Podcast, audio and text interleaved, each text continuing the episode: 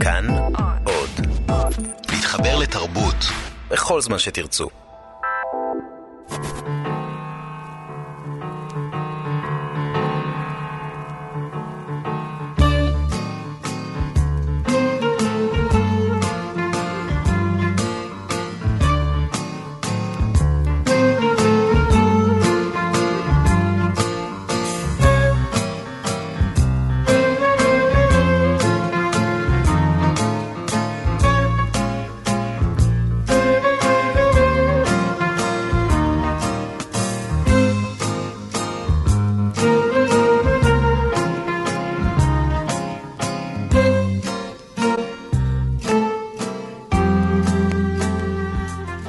זמן אומן, שיחות עם אומנים על חייהם ואומנותם. אורחים שלמה בר שביט, יוסי גרבר ותמר הראל.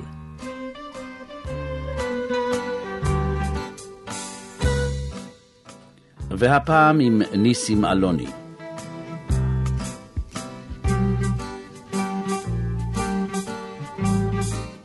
ניסים אלוני, נולדת ב...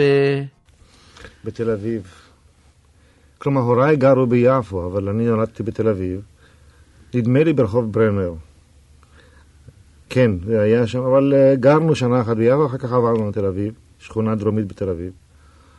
ושם גרנו, אני חושב שקרוב. לא, בגיל עשר עבר, כשאני הייתי בן עשר, עברנו קצת צפונה, כלומר גם כן באותו אזור למעשה. למעשה גרנו רוב הזמן שם. הוריך הייתה להם איזושהי זיקה לתיאטרון, ל... לאומנויות? לא להוריי, לא. אני חושב שלסבי הייתה זיקה, אם אפשר לומר. אני לא יודע בדיוק מה זה זיקה, נדמה לי שהוא כתב מחזות, או על כל פנים הציג מחזות ביפו של ראשית המאה. זאת אומרת, הוא עלה ארצה בראשית המאה? אני לא יודע אם הוא עלה, אבל הוא הגיע. הוא הגיע. אני לא יודע אם הוא עלה בדיוק, אני בנקודות האלה מאוד uh, זהיר. הוא הגיע הנה, אני חושב ש... כן, בראשית המאה, כלומר, הוא היה כאן ביפו, ואני חושב שהוא הציג באיזשהו מקום תיאטר. איזה תיאטרון בדיוק אני לא יודע. התגלגלה אליי מחברת. הוא היה מין רב משונה, רב שכותב כל מיני כישופים וכל מיני קמאות אה, לכל מיני מקרים משונים. וזהו, אז אני חושב שהוא גם כתב מחזות, או שעל כל פנים הציג מחזות. מה בדיוק, אני לא יודע. זה אותו סבא מפורסם שהביא בחורה צעירה מטורקיה? הוא מפורסם, אני פרסמתי אותו. אתה פרסמת אותו, כן. פרהסתי את הדבר הזה. כן. כלומר, אני לא יודע, כן, הוא... אה, הוא, הביא, הוא נסע לטורקיה והביא, אה, והביא איתו בחורה צעירה יותר, ועד כמה שאני יודע, אם כי כמובן הדבר הולך ו... כלומר, אה, ערבי אחד משכם התאהב בה, או היא התאהבה בו, אני לא יודע, ולקח אותה. זה שכם. לשכם. כשסבי בא הביתה ושאל את הבנים או את בני משפחתו איפה אימא, אמרו לו, בא ערבי ולקח אותה, לקח חמור ונסע ורכב לשכם. בא לשכם והערבי אמר לו, כן, זה נכון, כיוון אליו רובה אנגלי, אומרים, ככה סיפרו, אני לא יודע, אני חושב שזה נכון. הוא אמר לו, תראה, הדרך ארוכה מאוד, עשית הדרך ארוכה מאוד עם החמור, תישן כאן הלילה, תחזור בחזרה, היא תישאר כאן. למעשה רציתי מאוד, כלומר, אחי רצה יותר ממני, אה, אה, לברר אולי, ת, תימצא באיזשהו מקום, יש לי בני דודים באיזשהו מקום שם. בני דודים, מה זה? לא, אחים, חצאי אחים. אחים. כן. כן, אחים חורגים. היא הייתה אימא חורגת, אז אחים חורגים. כן, אחים חורגים. אבל לי יש רתיעה מ... לא, אני לא מביע שום, אה, שום, אה, שום דעה פוליטית בעניין הזה, אבל יש לי רתיעה מלהיכנס למקומות ש, שנכבשו על ידי הישראלים. אז לא נסעתי. ולא חקרת. אני חושב ששמה היה זימבול. יש לך גם במשפחה אה, דודים ש, שיש להם סיפורים דומים בדרום אמריקה, או דוד אחד. לא, אני חושב שכבר מתו כולם. היו. היו, כן, ב, כן בפרגוואי ובארגנטינה. נדמה לי שיש לי שם בני, שוב, בני דודים. כלומר, אבל אינדיאנים. כי דוד אחד שלי, אבל זה אולי... כן, כולם מתו, אז למה לא לספר? כן. מתו, אני חושב. דוד אחד שלי כנראה חי או ש... עם איזה אינדיאנית ביער. איך הוא הגיע אליה? ברח מ... אני חושב מאסונסיון, זה, זה עיר הבירה של, של פרגוואי, נדמה לי. כנראה שהוא ברח אה, ליער ושם אה, התחבר, חי עם אישה אינדיאנית, ונולד לו בן או הרבה בנים, משהו כזה. אני חושב ש... טוב, נדמה לי שצאצאיו נמצאים כאן. וכן, כן, בארץ, אני לא יודע, אני מקווה שהם לא ייפגעו על ידי זה. אני על כל פנים גאה שיש לי בני דודים אינדיאנים. במשפחה המיידית יש לך אח. אח. שהוא שופט או כבר שופט בדימוס? הוא כבר לא שופט, הוא עובד במשרד עורכי דין. ההורים שלך אה, באו להצגות שלך? ההורים שלי הם אנשים אה, מבוגרים ביותר, ובשעתו, לפני כמה שנים, באו להצגות. כן, לא תמיד, לא לכל ההצגות, אבל באו. אה, אני זוכר שהיו באים כשעתיים לפני הזמן, ויושבים על הספסל ומחכים, בחוץ. בדרך כלל, אם זה בהבימה, אז אה, יש שם מקום ישיבה, מקומות ישיבה שם בחוץ, כן. מקום אחר. ברחבה. החניה, כן, כן, או משהו כזה. אבל אני לא יודע אם הם אמרו לי אף פעם מילה על ההצגה.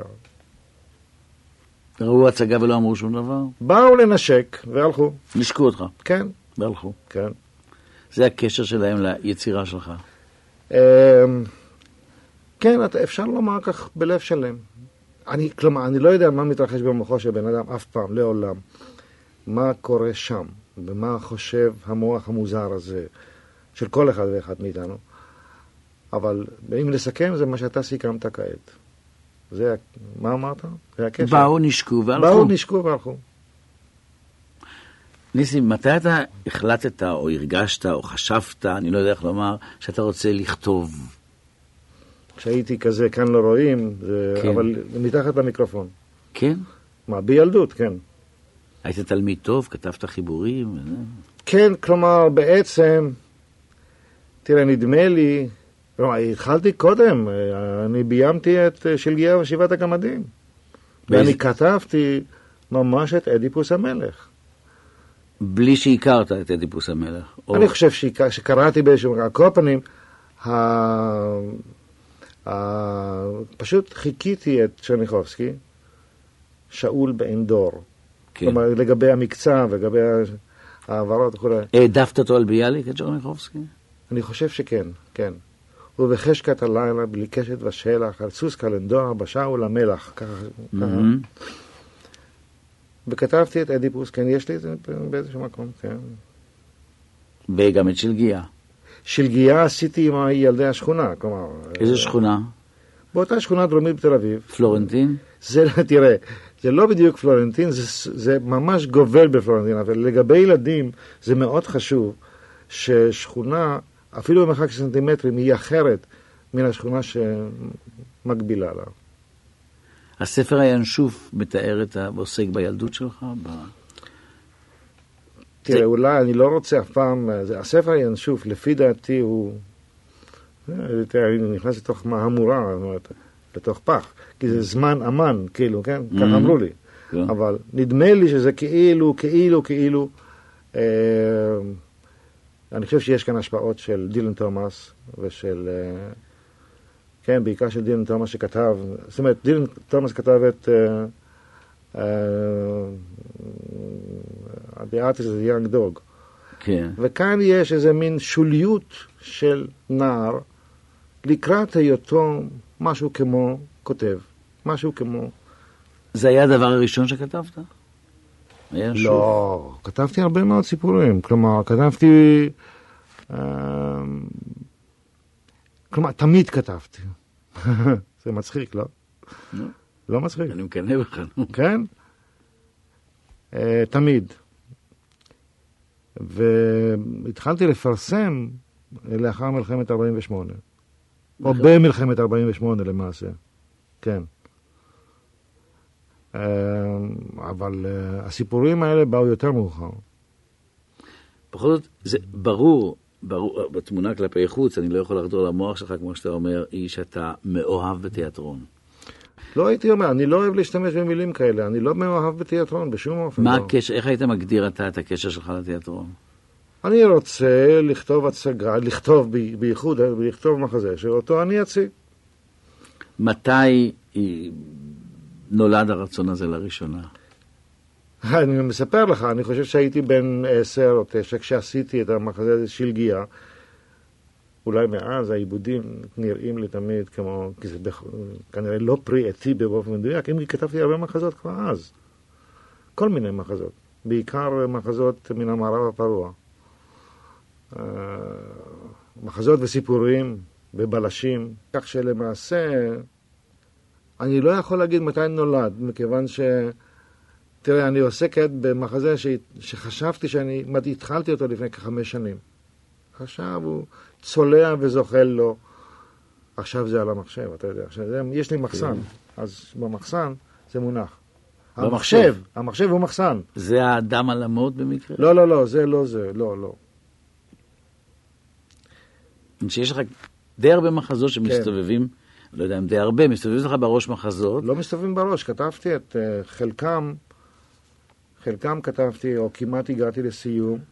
האיש על המות הפחיד אותי מאוד, ואני לא מתכוון לגמור אותו עד לפני שאני, כשאני ארגיש שאני עומד לסיים את חיי כאן, כן. אז אני אולי אגמור. ומשהו, מחזה על הורדוס, הורדוס הרביעי זה נקרא. מודרני, זאת אומרת, mm-hmm. לא הורדוס ההיסטוריה. זה כן, זה מין יומרה אמיתית. ל... אמרתי לך קודם שאין מנוס מהתרברבות. Mm-hmm. אז אתה, לאן שלא תפנה, אתה מתרברב, אתה מתייהר. אז היוהרה היא לכתוב מחזה מודרני על אותם פסי עלילה של uh, הזמן ההיסטורי, של לפני אלפיים שנה או משהו. אתה מציג בתיאטרון, מתי המחזה הראשון שלך מוצג בתיאטרון המוסד, שאני קורא לו, אני לא יודע, כמו הבימה? הבימה, במתי? ב-53, 4, משהו כזה. איך אתה מגיע לזה? הוא עבדתי על זה הרבה מאוד. כלומר, עבדתי על זה, אה, קודם כל ניסיתי לחפש סגנון. אז עברתי במשך שנים, עברתי כל התנ"ך כדי למצוא, באמת, להשתמש לא בסינ... ב... ב... להשתמש במילים התנ"כיות, אבל לא בסינטקס התנ"כי. ואני חושב שאיכשהו הגעתי אל שרגא פרידמן, ואני לא זוכר, דרך חבר שלי צלם, אני חושב, שמו בוריס קרמי. כן. הוא היה פעם צלם של במחנה, אני חושב. כל פנים, הגעתי להבימה ומאוד התרגשתי כאשר באתי אל הוועדה שהייתה מקבלת את פני הילדים שכותבים. אתה יודע. כן. היו שם באמת אנשים כמו אלתרמן, לאה גולדברג, זוסמן, מלבד השחקנים כמובן, רובינה וברטונו ומסקין, פינקל. כל האנשים האלה ישבו ועשו עליך רושם כביר. וכעבור, נדמה לי כעבור, זמן קצר הציגו את זה. אכזר מכל המלך? אכזר מכל המלך, כן. אם כי, לומר את האמת, אני לא כל כך... אה, יש לי הרגשה שיש בו כמה פגמים שאני מעדיף איכשהו לא להסתתר מאחוריהם, וגם אז הרגשתי צורך מיוחד, באמת צורך עז. אה, לא לכתוב, כאילו לא לכתוב, כתבתי, כן, אבל לא מסרתי שום דבר. בעשר שנים או משהו כזה, לא, לא... קודם כל הלכתי ללמוד, היה חשוב. לא למדתי, אבל הסתכלתי בפנים של הפרופסורים, תלמידים. איפה? ירושלים. אחרי החזר מכל המלך? אחרי החזר מכל המלך הייתה, היה בגדי המלך. היה, כן, בגדי המלך. זה היה בהבימה. כן, כן. כן. אתה כבר אז פגשת את רובינה ומסקין ו... אה, כמובן, אבל הם לא היו, עוד בכלל עזבתי את הבימה, כן. הקמנו תיאטרון. יוסי, חיס, יוסי בנאי, חיס, אבנר חזקיהו ואני. תיאטרון העונות. תיאטרון העונות, ושם הצגנו כמה מחזות. ורק אחר כך חזרתי להבימה והתחלתי לעבוד עם כל מיני כאלה אריות מפורסמים. מה הסיבה שלא המשכתם בתיאטרון העונות? סיבה כספית? כן. שתיאטרון היה מוצלח מאוד, אני זוכר. תראה, הייתה, אני טענתי שהייתי תמים, אולי נשארתי, אה, שתיאטרון חייב להתקיים בזכות עצמו, בלי שום קופה. הוא צריך לעשות מחזות קופה. אז אה, הראשון שנפל זה הייתי אני, כלומר, השגנו שם נסיכה אמריקאית שהיה טיפשי. זאת אומרת... למה טיפשי? זאת אומרת, זה לא הלך. אני מאמין שהקופה קובעת. וכל דבר אחר הוא נתון ל... כל מיני ספקולציות מחשבתיות, זאת אומרת, יותר נכון, הרהורי בלע. אפשר להגיד דבר כזה? כן. אפשר. הרהורי בלע של כל מיני אומנים, כאילו אני אמן. מי אומר שאני אמן? הקופה קובעת. יכול להיות שבאמת, אני לא יודע מה יהיה עם הדבר הזה, אבל על כל פנים, בינתיים הקופה קובעת.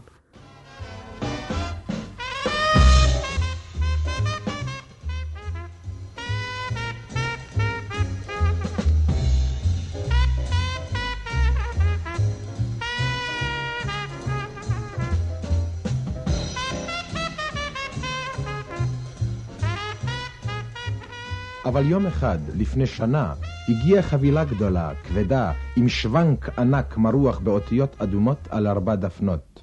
USA. בפנים היה טייפ רקורדר ומכתב, חתום. הנסיכה האמריקאית. ככה זה התחיל לפני שנה ושלושה חודשים. היא הייתה שולחת לו חמישה סלילים בחודש, פלוס אלף פזות שהוא לא הצטנן פאפה. והוא הקליט את הזיכרונות שלו. לא שהוא זכר משהו, לא. אתה מבין, קפיטן? אבא בכלל זכר מעט מאוד מימי המלוכה. כמעט כלום. כלום בעצם. אולי מפני שהתאמץ כל כך במשך עשרים שנה לא לשכוח את המלכות. כמו בן אדם שצובט את עצמו שלא יישן ובסוף לא מרגיש שום דבר מלבד את הכאב של הצביטה. הזיכרונות.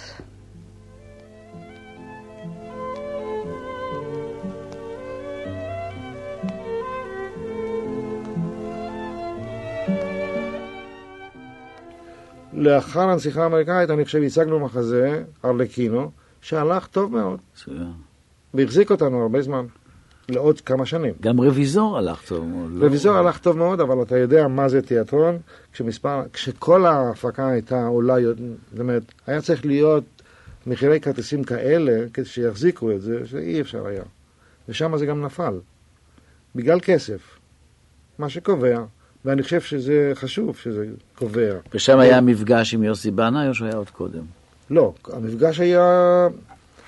Uh, המפגש היה, הקמנו למעשה מין קבוצה תיאטרלית, ונסענו לפריז, uh, חיסקי, יוסי, אני, נחמה הנדל. זה שנות החמישים, אני חושב, כן, אמצע שנות כן, החמישים, כן. כן. אחרי זה בחמישים, כן. חמישים וחמש, שש. לא, חמישים ושש, נכון, בדיוק. ו... ו...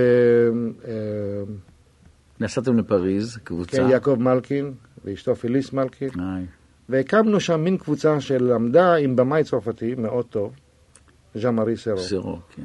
אחרי זה הבאת גם ארצה, הוא היה כאן ב... הוא בא אחר כך ועשה כאן כמה, הצגה או כן, שתיים, באוהל. וחזרנו, אבל עדיין היינו בהבימה, וכעבור זמן מסוים עזבנו. מה הייתה הקבוצה הצרפתית? רציתם להקים תיאטרון? רצינו להקים תיאטרון כאן, רצינו כן. ללמוד שם ולהקים תיאטרון כאן. כן. מה קרה לקבוצה הצרפתית? Uh, אני אומר לך, עשינו מספר הצגות. עשינו את הנסיכה האמריקאית. אני הולך לפי הסדר. כן, כן. ארלקינו. עשינו צ'כוב. עשינו איזה מחזה שנפל מיד. סמי נדמה לי ימות בשש. כן, שם הייתה ביקורת המפורסמת. כן, כן, כן, לא. לא. הצ'כוב היה יפה, אני חושב. עשינו רוויזור. עשינו עוד משהו? לא. אולי בערך חמישה שם מחזות. אבל שקענו בדפיציט עמוק. אני חשבתי שפשוט אה, צריכים לשלם חובות. אני, היינו בחובות. ולקחנו על עצמנו, חיסקי, יוסי ואני, את תשלום החובות. והעונה עבדנו כמו משוגעים בכל מיני דברים. עשינו אלף הצגות, כל אחד עשה, ושילמנו את זה. מה עשיתם אז? יוסי, אני לא יודע, אני עבדתי גם עם יוסי, גם עם... זה תל אביב הקטנה היה... לא, הם עשו תל אביב הקטנה, אני עשיתי הקשר של חיוור, כל מיני דברים כאלה. כן, בואו, הקשר, נלך לאט לאט, הקשר עם יוסי בנאי, משום שזה קשר מאוד חזק שיש לך עם כן. כן, כן. יוסי הוא חבר.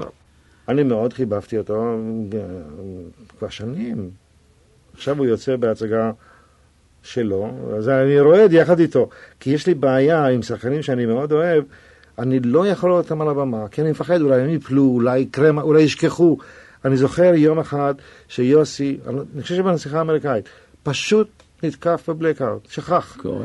ועמדתי שם, אני זוכר את עצמי, אני עומד ליד הדלת, ואני בעצמי בבלקאוט נורא, ואני לא יודע, לא יודע מה לעשות כדי שיבוא לו, איך, איך הוא יצא מזה. לכן אני מעדיף, כי אני סובל מאוד בזמן שבהצגה, החברים שלי לא... רוב השחקנים, אני מכיר אותם, אז מה, מה יקרה להם? זו הסיבה שבבכורות אתה שותה? קודם כל, אי אפשר לומר סיבה. אבל האמת היא שתמיד נדמה לי שלא, זאת אומרת, אני לא מגיע למיצוי. אני חושב ש... זה, זה, אני חושב שזאת עבודה קשה מאוד, באמת קשה, והיא מצריכה הרבה יותר זמן ב- להכנה. כלומר, לכל סוג של עבודה שנעשה, אני מתכוון לומר, לאו דווקא למחזה טקסטואלי, אפילו למופע או כל דבר כזה, מצריך באמת הרבה מאוד זמן. וכיוון שזה לא ניתן לעולם, ולי יצא שם לא טוב בעניין זה, כן. שאני מעסיק את רוב השחקנים ביותר מדי זמן, וגם הפסיקו את העבודה שלי בגלל זה במקרה אחד, אז uh, באמת, כשאני מגיע לקראת הסוף, אפילו שאני עושה עיבודים, אז אני מעורב בדבר הזה. אני עושה עיבודים, ואני מרגיש כאילו, זה, לא, זה עוד לא הגיע. אני אומר לעצמי, אלוהים, איך זה יעבור? איך זה, ומלבד זה צריכים להשתחוות. ואני עומד על כך שהנוהג הזה, לא, אני לא עומד על זה, אבל כיוון שלימדו אותי, בסדר, אני עושה את זה. אבל איך משתחווים? כי אני מפחד נורא מהקהל, שתמיד נדמה לי שבקהל הגדול הזה יושב ילד אחד שרואה את הכל נכוחה. בגדי המלך החדשים. כן, רואה את השטות הזאת של נעשתה לי, ואני יודע מעצמי שהיו הרבה מאוד דברים שאפשר היה לתקן, אבל לא היה זמן, אי אפשר היה, לא הספיקו, זה לא, לא נפל נכון. יותר מדי עושים את זה, לפי דעתי, עושים את זה במין דהירה היסטרית לגמרי של חודשי, שני חודשי עבודה, במין השוואה מוזרה ביותר עם תיאטרון זר, אנגלי או אמריקאי. אני אומר מוזרה מכיוון שתנאי העבודה שם שונים לחלוטין. ראיתי את זה. אני ראיתי במו עיניי איך שחקן, הוא כבר מת, וילאר. צרפתי, כן. ז'אן וילאר. ז'אן וילאר. נשארתי, לאחר שכולם הלכו, הייתי בחזרות שם, ב-TNP. לאחר שכולם הלכו, נשארתי שם והיינו רק הרג'יסר, זאת אומרת, הבן אדם ש... לא הבמאי, זה... הוא היה הבמאי, ז'אן וילאר, אבל הוא גם היה בתפקיד ראשי. והוא עשה לעצמו כניסה. אבל הוא ניסה אולי מאה ויותר כניסות, עם סיגריה, בלי סיגריה, בצלייה, לא בצלייה. זאת אומרת, זו הייתה מין עבודה, אני לא מדבר על הברלין האנסמבל, ששם בכלל זה לא יאומן. זה לא יאומן, כלומר, כמה מקדישים לא רק זמן, אלא גם מאמץ, מאמץ אה, שכלי, אה, למצוא את הנקודה הקטנה. אתה יודע, יש שם, בגלילאו, אני חושב, יש שם קטע שבו שלושה כמרים מגלים, או עושים צחוק מן העובדה שהעולם הוא כדור. Mm-hmm. והם עושים מין ריקוד כזה, כאילו הם עומדים ליפול מן הכדור. זה כל כך עשוי יפה, ואף אחד לא יודע שהקדישו לזה, בפעם שלישית שעשו את זה, הקדישו לזה חודשי עבודה. על ניסים אלוני נכון. אומרים שהוא יכול בהצגה האחרונה, לפני שהיא, האחרונה, ברן, זאת אומרת, היא יורדת לאחר מכן, אתה בא עם עמודים או עמוד או תיקונים או דברים חדשים. תראה, בדרך כלל זה לא, זה יותר, יותר אגדה מאשר, כלומר, אני לא, לא גורם לשחקן, ש... כי יש לי איזה מין, ת, תדע לך דבר פשוט, כיוון שאני בעצמי לא יודע לשחק, יש לי הערכה לשחקנים. יש לי הערכה לאומץ הלב הזה שאדם קופץ פתאום מחושך לתוך אור, מלא. בפני קהל עצום. אז אני לא מביא בדיוק אה, דברים חדשים לגמרי. אבל אם נדמה לי באמת שאפשר יהיה להקל ולעשות את זה, ולפעמים השחקנים, תיתן, אני אעשה כבר. אומרים, mm-hmm. אז אני אעשה, נותן להם. כן, אני רודף, זה נכון. זה נכון. אבל, וגם, תשמע, זה גם עניין פשוט, אני עצמי, אפילו עכשיו אני, עשינו אוטלו. אני עובד על זה כל הזמן, אני לא מפסיק, זה קודם כל היה בשבילי מין אובססיה. זה רדף אותי. לא חשוב איך הייתה ההצגה. זה רדף אותי ממש כל הזמן, כל מילה שם חשבתי אולי, כן, כך, לא כך. אז זה הבאתי לשחקנים תיקונים, זה נכון. אבל לא עד כדי כך שזה הופך להיות פתאום... הייתה, לא הייתה אף פעם סצנה, אולי הייתה, כן. אפשר לעשות מזה צחוק, אבל זה לא, זה יותר מדי רציני מכדי שזה יהפך להיות... כלומר, אני מתכוון לומר... לי נדמה שזה פתאום, כשאני מביא מילה או קטע או משהו כזה, הישועה. אז בטח אני טועה. אתה. אה, אה, נגיע לגששים, יחד עם התיאטרון, אתה יודע מה, נשאר עוד בתיאטרון. יש דבר אחד אצלך בתיאטרון שאני לא יודע מהיכן הוא נובע, אולי אתה יכול להסביר אותו. תיאטרליות גדולה מאוד. התיאטרון אצלך זה איזה בית מלכות, איזה מלוכה כזאת, איזה משהו מאוד מאוד תיאטרלי, שבעצם שייך, שייך לבלט הקלאסי אפילו, לאגדות של הבלט הקלאסי, עם המלמלה, עם הבמה הגדולה, עם ההוד והדר של תיאטרון. אתה יודע, אני חושב שזה בעוכריי קצת, כל הדבר הזה. אני באמת חושב על זה לעיתים קרובות, ואני אומר לעצמי, תראה, זה לא יאומן עד כמה היה מציק לי פדוגה לא נקייה. היה לנו, אני זוכר,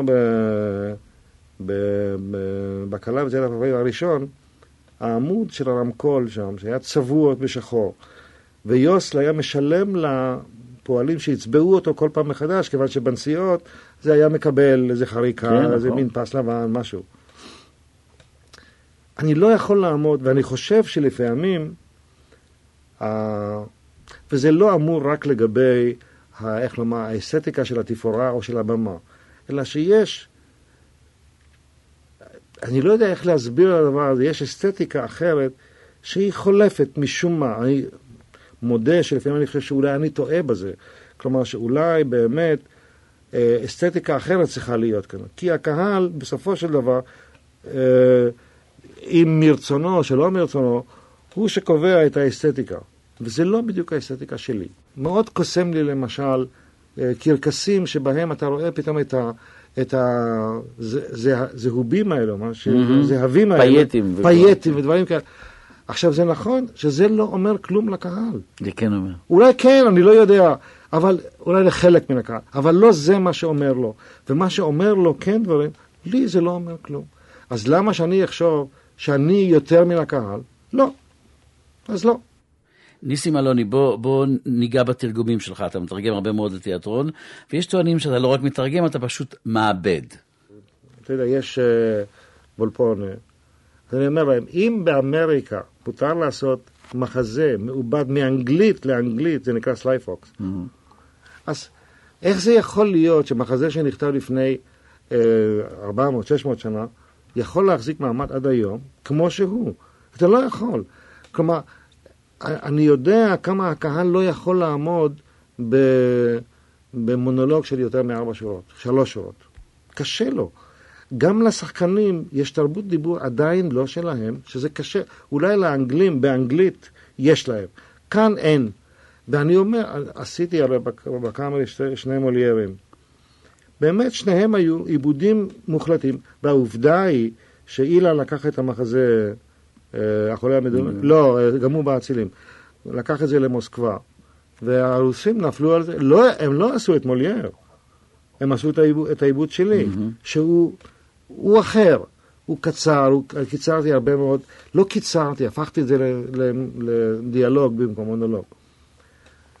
אז uh, אני גם חושב בהחלט שגם שייקספיר, כלומר, אם, אני, uh, איך לומר, קשה מאוד לדבר על זה באופן כללי מאוד, ובסוף סוף רדיו ואין זמן.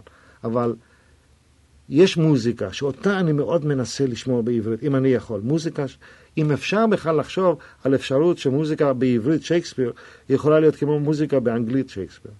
זה, אני לא שייקספיר ואני לא יכול לתרגם אותו כמו שהוא כתב את זה. כי הוא בכלל איתו זה מפגש, אני לא יודע, אני לא יודע כשחקן איך אתה נפגש איתו, אבל אני כמתרגם או כמתרגם אני אגיד, או יותר נכון כבעל נוסח עברי. כי אני לא, אני לא משנה אצלו דברים, להוציא את הדברים אני רוצה להוציא, זה דבר אחר. אבל בדרך כלל, אני יכול אפילו לומר לך בפירוש, שיש שם באוטלו Old Black Ram. עכשיו, להגיד בעברית, איל שחור זקן.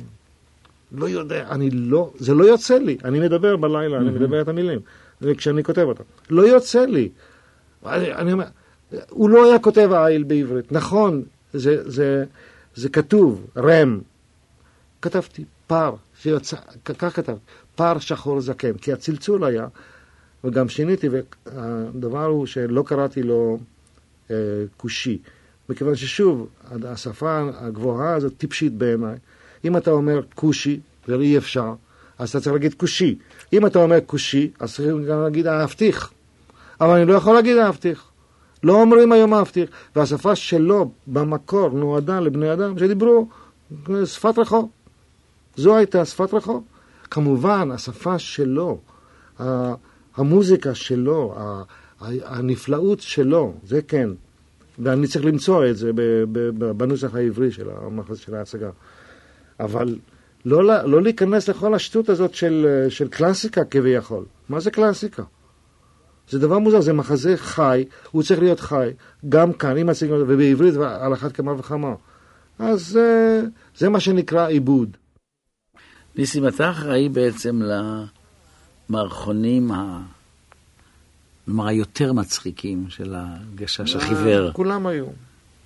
אה, יצרת שפה עם הגשש החיוור, יצרת שמות. איך, מה, איך הגעת לגשש החיוור? איך זה קרה? תראה... זה כאילו צלע אחרת שלך. הם קודם כל היו, זאת אומרת, נגיד אה, גברי היה באופן טבעי חבר, חבר כי הוא היה חבר, אח של יוסי. פולי ושייקה, הכרתי אותם לאט לאט. באותם ימים הייתי שותה הרבה. זאת אומרת, הרבה זה נקרא כל יום. אז הייתי מופיע, הם הופיעו באיזשהו חור ביפו, אה, איפה זה היה? בחמם? לא, לא, לא בחמם, לא. היה, היה, היה איזשהו מועדון שם. יום אחד, הם אפילו הופיעו אצלי שלושתם בנסיכה האמריקאית, המוקלט. קולות מוקלטים. הקולות. ניצבים. אז uh, יום אחד הם אמרו לי, פאשה, נדמה לי שפאשה אמר לי, אני לא זוכר בדיוק מי אמר לי, בוא תראה אותם ממש, ותהיה, אז באמת הלכתי נקי. זאת אומרת, רחוץ, מגולח ולא שתוי, ומאוד אהבתי את מה שהם עשו. הם עשו, אה, היה שם קטע, דייג אוהב דגים, כל זה, לא יודע, היה להם איזושהי מין נאיביות, לא, מין, מין תום, כן, נאיביות, מין תום, נאצל כזה, נורא נחמד, נורא יפה. מאוד הוקסמתי, אם כי חשבתי כמובן שזה יהיה בשבילי אה, מין אתנחתא. אתה עובד, אתה עובד בדברים נוראים כאלה, כמו, כי תיאטרון הוא קשה מאוד, אני חושב שזה קשה מאוד. אז אמרתי בליבי, זה יהיה אתנחתא, לזמן קצר. התחלתי לעבוד, אני רואה איפה, אני כותב כאן, אני כותב בעצם, הלוא בדרך כלל בתוכניות שנניח יש בהן אה, שבעה, שמונה מערכונים, או עשרה, ועוד כמה שירים באמצע, צריכים לכתוב קרוב ל-30. 30 מחזות, כל אחד בין 7-8 דקות. אני קצת הגדלתי את ה... כתבתי להם כמה דברים, זה ארוכים קצת. לא, לא תמיד. לפעמים זה היה... לפעמים גם אתה נמצא לחוץ בין קטע לקטע, צריך להכניס משהו. אז אתה עושה את זה. אז uh, האמת היא שנהניתי לעבוד איתם מאוד, מכיוון שגם הם, זה נמשך שנה חזרות, גם הם בעד כל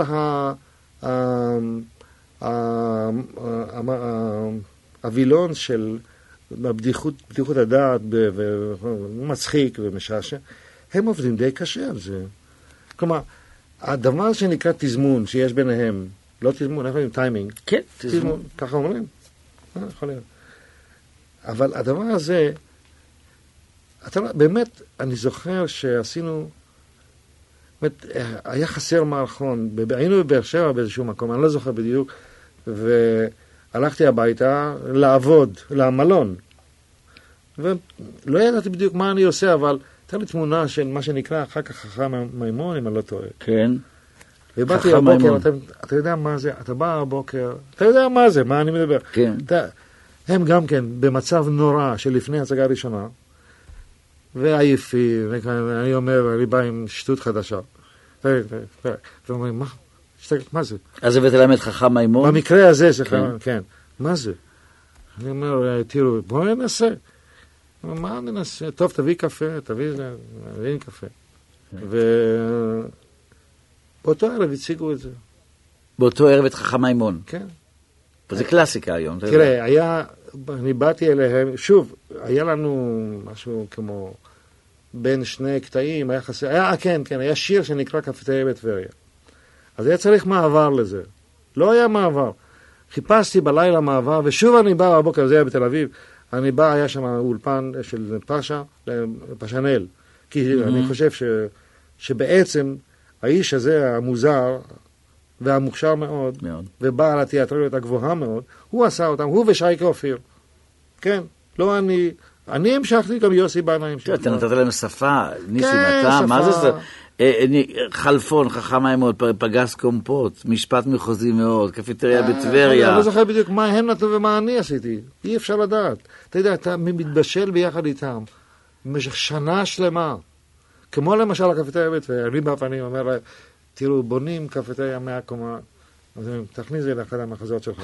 זה אבסורד. זה אבסורד, כן. זה לא מתקבל על הדעת. אמרתי, אבל אין לנו מה, מוכרחים להכניס משהו. אז התחלנו לעבוד. אז אני נותן להם את הקטע, ועושים אותו. בערב זה הצלחה, בערב הראשון. כן. עד שהם הם עצמם היו מופתעים. זה הפתיע אותך, ההצלחות האלה שלך עם הגשש? משום שזה היום קלאסיקה, זה... תראה, אני לא יודע מה זה... אני לא אוהב... זה מה שהיה. תראה, אני, בהיכרות הקטנה בינינו, אני לא זוכר אותך מספר בדיחות, למשל. אני גם לא יודע לספר בדיחות. אני לא יודע, כלומר, תמיד זה מתבלבל אצלי. כלומר, וכשמישהו מספר לי בדיחה, אני מאוד מתוח, כי נדמה לי שאם מישהו אומר, תראה, אז בא בן אדם לאיזשהו... בא בן אדם הביתה, פותח את הדלת ורואה סוס. אז אני חושב, זה הבדיחה, כי זה מצחיק מאוד. אז אני... אז אומרים לי, רגע, זה לא כאן. אמרתי, טוב, אם זה לא כאן, נחכה. חכה, אבל אני כבר לא יודע מתי. כי זה הפואנטה שנחשבת פואנטה, משום מה זה עובר אותי, אני לא מצליח להתאפס, להתאפס עליה. זה... אני לא אוהב בדיחות באמת. חברת מי שהולך, הולך לצינורות אלומיניום, מגישה את התוכנית, מי שבא, בא. כן, הוא בא, הוא נמצא איתנו כאן. אלוף ניחושי הטוטו של השבוע, מר נחשון. נחשת נכון. מר נחשון, כולנו סקרנים לשמוע איך הצלחת לנחש לבדך 12 ניחושים זו הפעם השלישית. כן. האם השתמשת במקרה בצינור אלומיניום? לא, לא, לא, לא. אני השתמשתי בחלמון של ביצה. אני לוקח את החלמון של הביצה, מכפיל באורך של המשקוף, מחלק בבלטות ומכניס בפנים את השכנים, וזה מוכרח לצאת. אני מבין, אני מבין. יש לי עוד שיטה בשביל הקיץ. כן. בקיץ, בקיץ אני לוקח את כל הילדים לים. יש גלים, אז אני זרק את כל הילדים לים, ואני מחכה. אם יוצא ילד אחד, אני רושם אחת. ואם יוצאים שניים, אני רושם שניים. ואם אף אחד לא יוצא, מרנה? נו, אז איקס. אם היית צריך לבחור משהו מהיצירות שלך, אחרי שהיית אומר, זה אני, מה היית בוחר? לפני כשנתיים, נדמה לי שלוש, לא, שנתיים, שנתיים. עשו בסטודיו של ניסן נתיב, אה, אמרו לי שעושים קטעים מתוך המחזות שלי. אז אני לא התייחסתי, מישהו אמר לי זה לא טוב, זה לא טוב, אמרו לי כל מיני דברים לפני שזה הוצג. אז כשהלכתי לשם, הלכתי בלי פחד, בדרך כלל אני הולך בפחד, אפילו לא שתיתי, כלום. ישבתי בעולם, אמרו לי זה לא טוב, אז מה? אפשר לשבת ולראות את זה, אני יודע זה לא טוב. אז אני יושב, פתאום אני רואה, אני, אני לא האמנתי עד כמה אני חושף כאילו את עצמי, ככה היה נדמה לי, שוב. ועל כל הפנים, אני חושב שזה מצוין. זה עשה ישראל גוריון, וזה היה מצוין. מה זה, הקטעים? קטעים מתוך מחזות, אה, כן. וזה, בכל מקום מצאתי שם את עצמי. עד כמה שאני יכול לדון על עצמי. כי אני בעניין זה מאוד, אה, אה, ספ, לא ספקן, אלא ספקן במובן הקלאסי של המילה, סליחה על הביטוי. אחד העיתונים כתב שאתה ישבת ובכית, זה נכון. כן, כתוב היה, איפה? כן, לא כן, הנה, לפניי מונח העיתון. כן, כן, זה נכון. אתה הולך לתיאטרון.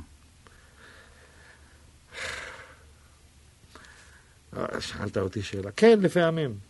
זאת אומרת, אני מודה שנתחיל מהשפה, שפת התיאטרון נראית לי לא שייכת לעניין. אני לא יודע, מדברים אחרת, בתיאטרון מדברים איזו שפה מוזרה, שאני לא, ברוב המקרים לא מבין, ואני נידון למין אי-הבנה טוטאלית, או, או יתר הבנה, כלומר, הבנה מעבר להבנה, כלומר, מה, מה יש לי לשמוע כאן? לקולנוע אתה הולך? לא, עכשיו לא. יש לי איזושהי הרגשה שזה, למעשה זה פורנוגרפיה מוסווית. קולנוע. קולנוע, כבלים, יש לי כבלים. קולנוע, טלוויזיה, זה פורנוגרפיה מוסווית. אז לפעמים זה יפה. לפעמים אם הסרט הוא סרט מתח מסוג ב', יש בו משהו. אבל זה לעיתים רחוקות. בדרך כלל, אני לא יודע, בדרך כלל הכוונה היא, אני לא, אני לא יודע מה, אני לא יודע איך, אני רוצה לי, להפסיק, אני לא יכול לזרוק את זה החוצה לים. את הכבלים. את הכל. את הכל. גם את הטלוויזיה. ניסים אלוני, אתה קודם אמרת שאתה פוחד לקרוא ספרים מימי הילדות. למה? כי קראתי כעת, קראתי כעת ספר מימי הילדות, פביאן, אני לא יודע אם אתה מכיר. כן. והייתה לי אכזבה. הבה נאמר את זה בשקט. כי קודם כל התמונה הייתה אחרת. היה נדמה לי שאני בבית זונים. נדמה היה לי. פתאום אה, בקושי יש שם, אולי, זה מה ש... כלומר, זה מדי ארוך כעת לדבר על זה כעת כאן, אבל זה לא בית זנים. וזה לא כך... אותי זה לא עניין, סליחה, לא, אני לא... אז אתה קורא. זאת אומרת, בעצם הפנאי שלך הוא בקריאה? לצערי אני קורא יותר מדי מחזות, כן. אבל אם אני יכול, למזלי הגדול ולשמחתי הרבה, ואני אולי מוצא בזה מין... אה, לפני כשנתיים קראתי, ניסיתי לקרוא בנעוריי את יוליסס שהייתי באמת באנגלית, ולא יכולתי, לא הבנתי.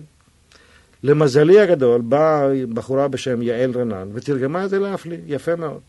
ואני הודיתי לה, אפילו חיפשתי אותה כמה במשך זמן, היא לא הייתה בארץ. ועכשיו יצא החלק השני, כלומר לפני כמה זמן, ולא הספקתי עדיין לקרוא. אני מת, מכין את עצמי לקראת הקריאה הזאת. אני לא יודע מתי יהיה לי זמן, אין לי זמן. אין לי זמן. ניסים אלוני, אני לא יכול שלא לדבר איתך על רובינה. אתה לרובינה נתת, הארכת את חייה על הבמה עם ההצגות שלך. וישנה, אני פוחד להשתמש במילה רומן, או אהבה, או הערצה, אני לא יודע איך לקרוא לזה, יחס מיוחד שלך לרובינה. כן, זה בטח. יחס מיוחד, יחס מיוחד. אני לא יודע אם זה יחס מיוחד, כי אני בדרך כלל, אמרתי לך, אני מאוד... הייתי uh, אומר רגש מיוחד, אבל אני לא... לא. אני, אני בוחר המילים. לה, היה לה משהו שאיכשהו עלה בקנה אחד, הנה מילה יפה אחת, טוב. בתוכנית אחת אפשר להגיד, בקנה אחד.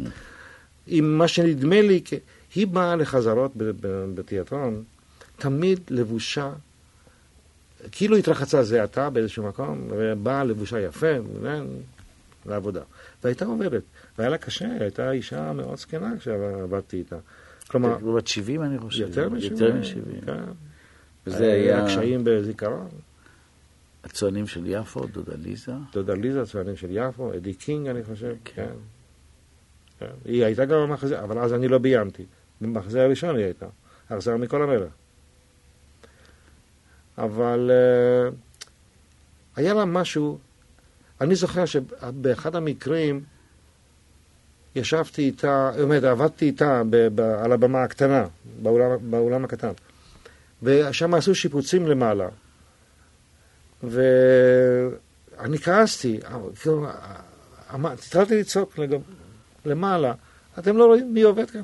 בזכותה אתם קיימים, מה אתם עושים רעש? רובינה. כן. אז היא אומרת, תחשוב שיורד גשם. אבל זה, היה לה באמת הדבר הזה של, היא לא יכלה להגיד על עצמה, אתם קיימים בזכותי. אני אומר שהם קיימים בזכותה. בזכותה ויותר, ו... זאת אומרת, בז... אוח, כל הסיפורים האלה, אתה תתחיל לשלב כל מיני דברים.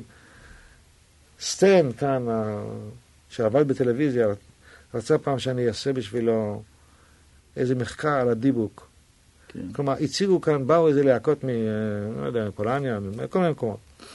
אז אמרתי לו, תשמע, אני רוצה, בתנאי אחד, אני מוכן, בתנאי אחד, אני רוצה לערב כאן שני נושאים. האחד, זה, אני צריך לנסוע בשביל זה לרוסיה, אני לא אוהב לנסוע, אבל אני מוכרח, בשביל פשוט לברר אה, מה זה וכטנגוב הזה? מה זה הדבר הזה? בא בן אדם, לא יהודי, לא מבין בפולקלור, לא מבין עברית בכלל, ועשה הצגה שהחזיקה את הבימה במשך רוב הזמן. אבל אני רוצה את זה להגביל עם הסיפור הפלסטיני. אין לי דעות פוליטיות. אבל אני חושב שההסתגרות הכמעט עדתית, במובן הכללי של המילה, היהודית, אה, זה לא דבר בריא. זאת אומרת, אני, בלי להיכנס לפוליטיקה, רציתי לבדוק מה האפשרות ששני עמים גרים יחד. איכשהו, אני אומר שוב, לא, לא באופן, לא בהיבט פוליטי, כי אני לא יודע מה, הלוא להם יש כל מיני אה, תעצומות נפש ושאיפות, ו, וגם כאן כנראה יש. אבל רציתי מאוד לבדוק את זה, לראות מה, איך, זה, איך, זה, איך זה הולך, מה המקביל בין הדברים האלה. איכשהו הדבר הזה לא יצא לפועל, אני לא יודע למה, כי לא, הם לא רצו חוזה, שגידה, הם לא דיברו על חוזה. Mm. אבל אה, רובינה בשבילך הייתה מלכה? מלכה? לא. היא לא הייתה מלכה, אני... לא, זה לא יפה להגיד. לא. תראה, אני מאוד, אה, איך להגיד, הערכתי את כוח החיות שלה. אני בכלל אה, מאמין שכל, ה... שכל הגלים האלה של העבודה, ש... שבמילא מביאים אל חוף, אל איזשהו חוף, משהו, איזה פרי קטן. לפעמים זה אפילו מאובן, אבל מביאים משהו אל החוף. היה בה איזה, הייתה בה איזה, היה בה חיות, היה? כן. ואני זוכר, הייתי מבקר אותה לעיתים קרובות. כלומר, בכלל היא הייתה מצלצלת אליי, נאמר, במצב של איזה בשורה טובה, אני לא מספר, אבל למשל אם הייתה מרימה ופתאום בוח, רק בוכה, אז אני מיד הייתי יושב וחושב, כלומר, היא אומרת, הכוונה הייתה, לך לבימה ותראה, למה לא נותנים לי תפקידים? אז הייתי מיד יושב בלילה לכתוב, או לנסות לעשות איזשהו מבנה של מצגה בשבילה. אז אני זוכר שהיה לי רעיון, כי יום אחד היא באמת צלצלה עליי ובכתה. אז אני אומר, רובינה, מה, מה קרה? לא אומרת כלום. אז הבנתי ש, שאין לה תפקיד. אז מיד חשבתי על משהו, כי היה קושי לדבר, קושי לזכור. אז חשבתי, היא יושבת בסלון תל אביבי, כבולה ב, בידיים וברגליים גם, במין זירה כזאת קטנה, לא יכולה לדבר, פרועת שיער, כי זה סימן שדעתה מאוד לא נוחה מדברים. כשהשיער שלה היה פרוע. מה שמאוד לא אהבתי זה שבאחד המקרים לא יכולתי לצערי, נורא, עד היום זה כואב לי, לא יכולתי לראות את הרבים האחרונים שעבדתי על איזשהו דבר, ואי אפשר היה לצאת, לא הייתי בתל אביב. Mm-hmm. ו... אבל פעם אחת ראיתי אותה הולכת להבימה, היא קיצרה את השיער. כשנשים בגילה מקצרות את השיער, משהו, משהו עצוב מאוד, לא? עצוב. פתאום היא הייתה כמו איזה עלמה, תראה, מה פתאום? מה, זה, מה הדבר הזה? מה זה על מה? עד עכשיו היית נחמדה, היה לך כל הזמן מין דבר כזה שגלגלה למעלה על. הראש, איזשהו דבר. צמא.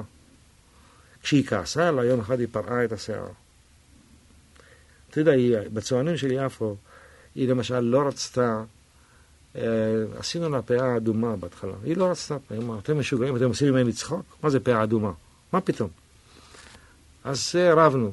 רבנו, אבל בערב הבכורה, לא, בגד... כן, בהצגה הראשונה, באתי לתיאטרון, ואומרים לי, הגברת רוצה לדבר. אמרתי, טוב, הלכתי אליה, והיא אומרת לי, תראה, אה, בוכה. ואני גם תכף בוכה איתה, כי ברור, ואני בוכה, אני זוכר, היו לה אצבעות כפופות, זה היה יורד. אז היא אומרת, אני, לכבודך, אני אלבש את הפאה הזאת אה, פעם אחת, אבל רק היום. ככה, זהו, רק שתראה את האמת. תראה מה הדבר. אמרתי, טוב. ובאותה הזדמנות נתנה לי שעון, שלא זה, זה בבית. נתנה לי מתנה שעון. היא עולה על הבמה, מחאו לה כפיים, זאת אומרת, הכניסה עם הפאה האדומה היה מין דבר מפליא. והיא יוצאת, אני אומר, רובינה, את צריכה להחליף את הפאה עכשיו, יש לך פאה שחורה.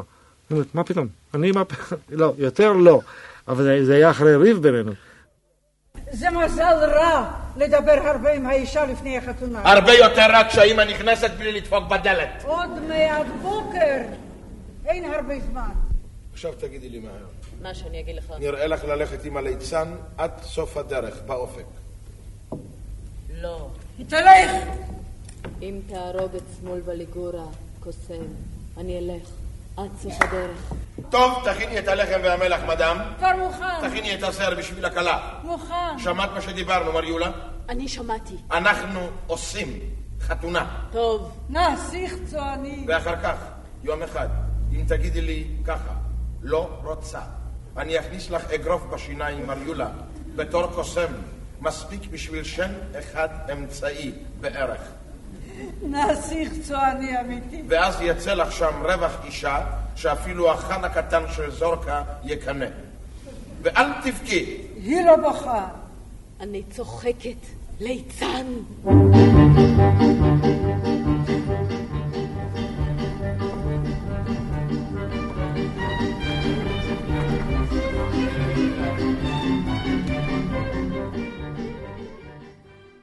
כתבתי, אני זוכר ש... כתבתי, אה, כשהיא מתה, רצו mm. לפתוח בשבילה, פתחו, mm. חדר, רובן, חדר איפור, כן. כן, משהו כזה. חדר רובן. אז כתבתי כמה מילים עליה. והיה, אני לא יודע אם הוא חי, מישהו שהיה איתה באחרון, וכתבתי כמה, ובאמת היה נדמה לי שהיא פתאום זועמת מול המוות. שהיא זועמת, היא לא רוצה למות. היא זועמת, היה לה איזה זעם. והוא אמר לי, תוריד את זה בבקשה, כי למה להגיד מילים כאלה? מה מילים? אני חושב שזה יפה. הייתה הייתה בה חיות כן. כזאת אמיתית. ופתאום זה איננו. פתאום היא מועדת ל... לאן? לאיזשהו מקום לא ברור. ואני חושב שהחיות שלה, גם, גם ב... זה מה שנקרא הילה. הייתה לה הילה.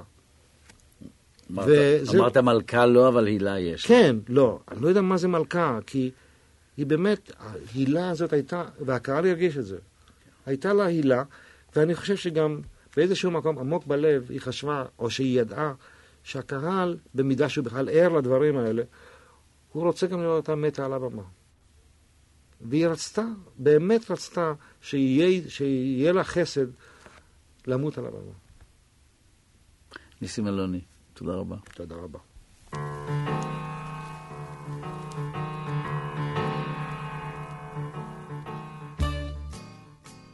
ותודה רבה למויז גלמי על הביצוע הטכני.